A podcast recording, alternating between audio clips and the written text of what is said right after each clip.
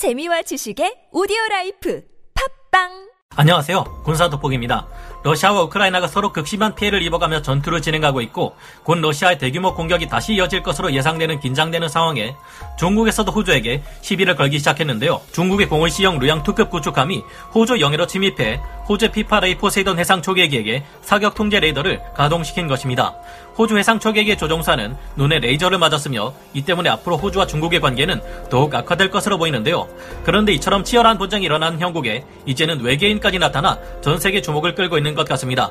군사 돋보기가 이제 할 게 없으니까 외계인으로 소설을 쓰려는 갑다 하실 수도 있겠지만 놀랍게도 최근 실제로 정체불명의 UFO와 미군의 F-22 랩터 전투기가 공중전을 벌이는 상황이 발생했습니다. 이 전투는 약 40 분간이나 이어졌고 현지 주민들은 F-22가 UFO를 향해 공대공 미사일을 발사하는 것까지 봤다고 하니 충격적인데요. 아무래도 UFO와 외계인은 실제로 존재하는 것 같습니다. 그런데 조금 자세히 들여다보면 우리 한국군 또한 외계에서 온 것으로 의심되는 정체불명의 여러 UFO들에 맞서 실제 대규모 전투를 수행한 적이 있었는데요. 지난번에도 미국에서는 전투기에서 포착한 신출 기모란 UFO의 비행 영상을 생생하게 보여준 적이 있었습니다. 영화 속 장면과도 같은 이 실제 외계 문명과의 전투 상황에서 인류 최강의 전투기 F-22 랩터는 승리할 수 있었을까요? 그리고 외계 UFO에 맞서 전투를 수행한 우리 한국군의 전투 결과는 어땠을까요? 지금부터 알아보겠습니다. 전문가는 아니지만 해당 분야의 정보를 조사 정리했습니다. 본의 아니게 틀린 부분이 있을 수 있다는 점 양해해 주시면 감사하겠습니다. 하와이 상공에서 UFO와 실제 교전을 수행한 미국의 F-22 전투기. 현지 시각으로 지난 2월 14일 오후 하와이 카우아이 섬 인근 공역에서 미확인 비행 물체를 식별하고 이에 대한 대응 작전에 나섰다고 미 태평양 공군 사령부가 밝혔습니다. 당시 미확인 비행 물체에 대응하기 위해 미 공군의 F-22A 랩터 스텔스 전투기가 긴급 출격했고 공중에 떠다니는 기구를 확인했다고 하는데요. F-22 전투기가 확인한 결과 어떤 표식도 없는 원형의 비행체가 레이더에 포착되었다고 합니다. 미 공군은 대응 프로토콜에 따라 미확인 비행 물체에 여러 차례 통신을 보냈지만 응답이 없었고 이에 따라 미 공군은 F-22 전투기에게 곧바로 스크램블, 즉 비상 출격 명령을 내렸다고 합니다. F-22 전투기는 빠르게 이 미확인 비행 물체에 접근해 작전을 수행했다고 하는데요. 미 공군의 발표와 현지 주민들의 목격담을 비교해 보면 이상한 정황이 한둘이 아닙니다. 미 공군에서는 이때 확인된 물체가 그저 흔한 열기구에 불과했고 F-22 전투기는 별다른 조치 없이 원래 기지로 귀환했다고 합니다. 그러나 카우아이 섬 현지의 여러 주민들이 SNS를 통해 올린 소식을 보면 전혀 다른 말들이 나오고 있는데요. 당시 해당 상공에서는 어떤 물체가 호버링하고 있었고 F-22 전투기가 출격한 이후 해당 상공에서는 섬 전체로 울려 퍼지는 강렬한 폭음을 두 번이나 들을 수 있었다고 합니다. 현지 주민들이 SNS로 밝힌 바에 따르면 해당 상공에서 미확인 비행 물체는 약 40분이 넘게 그 자리에 떠 있었고 F-22 전투기가 미확인 비행 물체에 미사일을 쏘는 것까지 봤다고 합니다. 실제 공개된 사진을 살펴봐도 가운데 윗부분에 미상의 비행 물체가 보이고 두 발의 비행은이 UFO 아래쪽으로 선명하게 뻗어 있는 것을 볼 수 있는데요. 이 같은 구름의 형태는 미사일과 같은 인위적인 무엇이 아니면 쉽게 만들어질 수 없는 현상이죠. 카우아이 섬의 주민들은 이 두 개의 미사일이 폭발하면서 폭음이 들린 것이라 한결같이 주장하고 있습니다.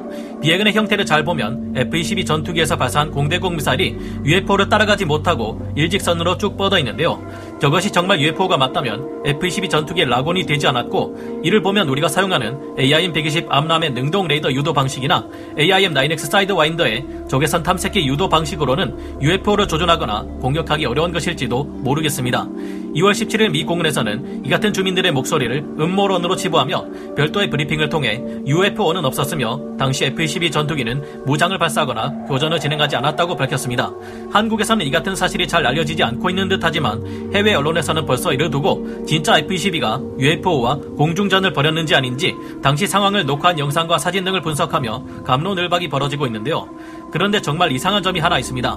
당시 40분 넘게 제자리에서 채공하고 있던 이 UFO가 이후에 갑자기 흔적도 찾을 수 없게끔 거짓말처럼 사라졌다는 것인데요. 이게 정말 미 공군의 발표대로 단순한 열기구일 뿐이라면 절대 이런 식으로는 사라질 수 없습니다. 한동안 해당 상공에 떠 있다가 바람에 날려 천천히 어딘가로 날아갔겠죠. 갑자기 흔적도 없이 사라졌다는 이 같은 묘사는 그동안 발견되어 왔던 여러 UFO들에게서도 공통적으로 찾을 수 있는 현상이기에 흥미롭지 않을 수 없는데요. 이번에 출현한 UFO의 정체가 진짜 열기구 같은 것일 뿐이었다고 해도 여기 이보다 더 이상한 일이 바로 대한민국 서울에서 일어났습니다. 대한민국 서울에서 일어난 UFO 10여 대와 한국 방공 여단의 전투 1976년 10월 14일 오후 6시에서 8시 사이 저녁 어스름이 질 무렵 서울특별시 강북 일대 시민들은 서울 상공을 수놓은 10여 개 이상한 괴비행체를 발견합니다. 이 여러 개의 물체들은 마치 환한 조명처럼 밝은 빛을 발하고 있었는데요. 혹시 유성이나 별똥별 같은 것이 아닌가 착각할 수 있지만 이 10여 개의 물체들은 일정한 속도로 반원형 의 대열을 맞추어 천천히 남아하는 모습을 보였기에 자연스러운 현상이 아니라는 점은 분명해 보였습니다. 시민들은 저것이 거대한 한 비행 물체에 밝았다 말하기도 했고 누군가는 북한에서 내려보낸 전투기 편대일 것이라 말하기도 했는데요. 당시 MBC 라디오에 별이 빛나는 밤의 프로그램을 진행하던 이수만은 실시간으로 이 제보를 받고 라디오를 통해 이 사실을 사람들에게 알리기도 했습니다. 네, 여기서 이수만은 여러분이 아시는 그 SM 엔터테인먼트의 대표 이수만이 맞습니다. 이 괴상한 비행 물체들은 약 1시간에서 2시간 동안 서울 상공에 계속 떠 있었던 것으로 추정되는데요. 이 시각 괴비행체 출현을 알게 된 수도 경비 사령부 산하의 방공 여단에서는 이 10여 개 비행 물체를 포착하고 격추시키기 위한 태세에 들어갔습니다. 당시 우리 한국은 박정희 대통령이 집권하던 시기였는데 북한과 강경한 적대 관계를 유지하고 있던 상황이라 저 괴비행체들이 북한에서 온 것일 경우 가만 내버려 둘 수 없다 판단한 것으로 보이는데요. 이 당시 불과 2개월 전에 판문점 도끼 만행 사건까지 일어났었다 보니 거의 준전시 상황이나 다름없었고 한 달 전에는 소련 공군 소속의 미그 25 전투기가 일본 홋카이도의 방공망을 뚫고 들어와 하코타테 공항에 착륙해 망명하는 사건까지 있었습니다. 이로부터 3일 뒤에는 중국의 마오쩌둥이 세상을 떠나는 등 그야말로 동북아 전체가 극도의 긴장감 속에 대치하고 있던 시기였는데요. UFO를 쳐다보고 있던 시민들은 저녁 7시쯤 하늘을 붉게 물들이며 쏟아지는 폭격과 굉음을 듣고 크게 놀라게 됩니다. 우리 군의 KM-167, A3 20mm 발칸 프로 추정되는 대공포가 UFO의 사격을 가기 시작한 것인데요. 무수한 주황색 예광탄들이 상공을 수놓으며 UFO를 향해 날아갔고 시민들은 UFO를 향해 우리 군이 십자 포화를 퍼부는 광경을 지켜보게 됩니다. 그런데 이상한 것은 이처럼 우리 군의 대공포가 계속해서 사격을 퍼붓는데도 불구하고 UFO들은 아무런 타격도 받지 않고 대열을 맞춰 여전히 그 자리에 머무르며 밝은 조명을 비추고 있었다는 것인데요. 이 UFO들은 빠르게 움직이고 있었던 것도 아닙니다. 그저 느린 속도로 날며 회피 기동을 전혀 수행하지 않는데도 불구하고 우리 군의 대공포들은 아무런 타격도 주지 못하고 있었는데요. 다행히 UFO는 우리 국군의 공격에 반격을 하지 않아 심각한 전투로 이어지는 일은 없었고 우리 군에서 수십 분간 사격을 멈추지 않자 결국 UFO들이 북서쪽으로 물러나며 상황은 끝이 났다고 하는데요. 오히려 이때 UFO를 향해 발사된 대공포탄들이 다시 지상으로 낙하하게 되자 이로 인해 인명피해가 발생하기 까지 했습니다. 1976년 10월 15일 동아일보의 기록을 찾아보면 여전히 이에 대한 사건 기록을 확인할 수 있습니다. 그러나 실제 시민들의 목격담과는 보도 내용이 다른 것을 알 수 있습니다. 이 보도에 의하면 국방부는 1976년 10월 14일 저녁 6시 19분을 전후하여 서울 시내 수도권 비행 금지 구역 상공에서 두 차례 대공 위협 사격이 있었다고 발표했는데요. 15일 국방부는 14일 저녁 비행 금지 구역 상공을 침범 군 대공포대에 경고 위협 사격을 받았던 항공기는 조사 결과 미국 NWA 항공사 소속의 보잉 707 화물 전세기 한 대였다고 합니다. 국방부는 이 비행기가 14일 김포공항을 이륙해 일본 오사카로 향하던 중 항로착오로 비행 금지 구역을 침범한 것으로 판명됐다고 밝히고 경고 위협 사격의 유탄으로 부상한 시민 및 피해물에 대해서는 적절한 보상을 강구하겠다고 말했다고 이 보도에서는 밝히고 있습니다. 하지만 당시 시민들의 목격담을 보면 절대 보잉 707은 아니었다고 하는데요. 외국 국적의 민항 화물기가 비행 제한 구역 내에서 장시간 비행을 한다는 것도 일어나기 힘든 일이고 보잉 707이 무슨 스텔스기도 아닌데 회피 기동 하나 없이 낮은 고도에서 우리 국군의 대공 사격을 받고도 피해가 없었다는 것은 더욱 이상한 일입니다. 인류의 과학기술을 한참 초월하는 UFO가 실존한다는 것을 미 국방부에서 밝히다 이미 미군에서는 UFO가 실제로 존재한다고 밝히기도 했습니다.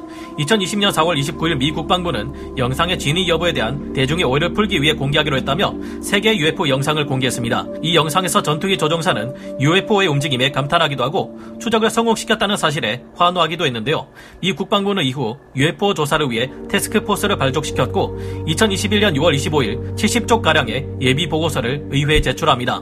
대중에게 알려진 것은 이 중 9쪽짜리 일반 보고서였는데요. 이 보고서에 따르면 2004년에서 2021년 동안 미 해군 조종사들이 UFO를 144번 관측했고 이에 대해 분석하고 있음을 알리고 있습니다. 이 중 대다수의 차례는 최근 2년 내에 발생한 것이라고 합니다. 분석한 결과 UFO는 레이더, 적외선, 광학장치, 유관 등 여러 수단을 동원해 관측한 결과 반사된 빛이라거나 순간적인 기상현상이 아니라고 하는데요. UFO는 물리적 실체가 존재하는 진짜이며 주로 군사지역에서 관측된다는 점, 그리고 추진체 없이도 상당한 속도로 가속할 수 있으며 공중에서 완전히 정지하는 중력과 물리학을 무시하는 기동이 가능하다고 합니다. 또한 관성을 무시하고 갑작스럽게 이동하기도 한다고 합니다. 일부 사례에서는 전자기파를 방출해 관측하는 쪽에 레이더나 발사장치가 작동되지 않게 하기도 했다는 점을 생각하면 무서워지는데요. 이 144건의 사례 중 단 한 건만 바람 빠진 대형 풍선이었고 그 이외의 143건은 아직도 설명할 수 없는 실체가 확실한 물체라고 합니다. 2008년 프랑스에서도 이미 UFO가 존재함을 밝히기도 한 만큼 더 이상 UFO의 존재는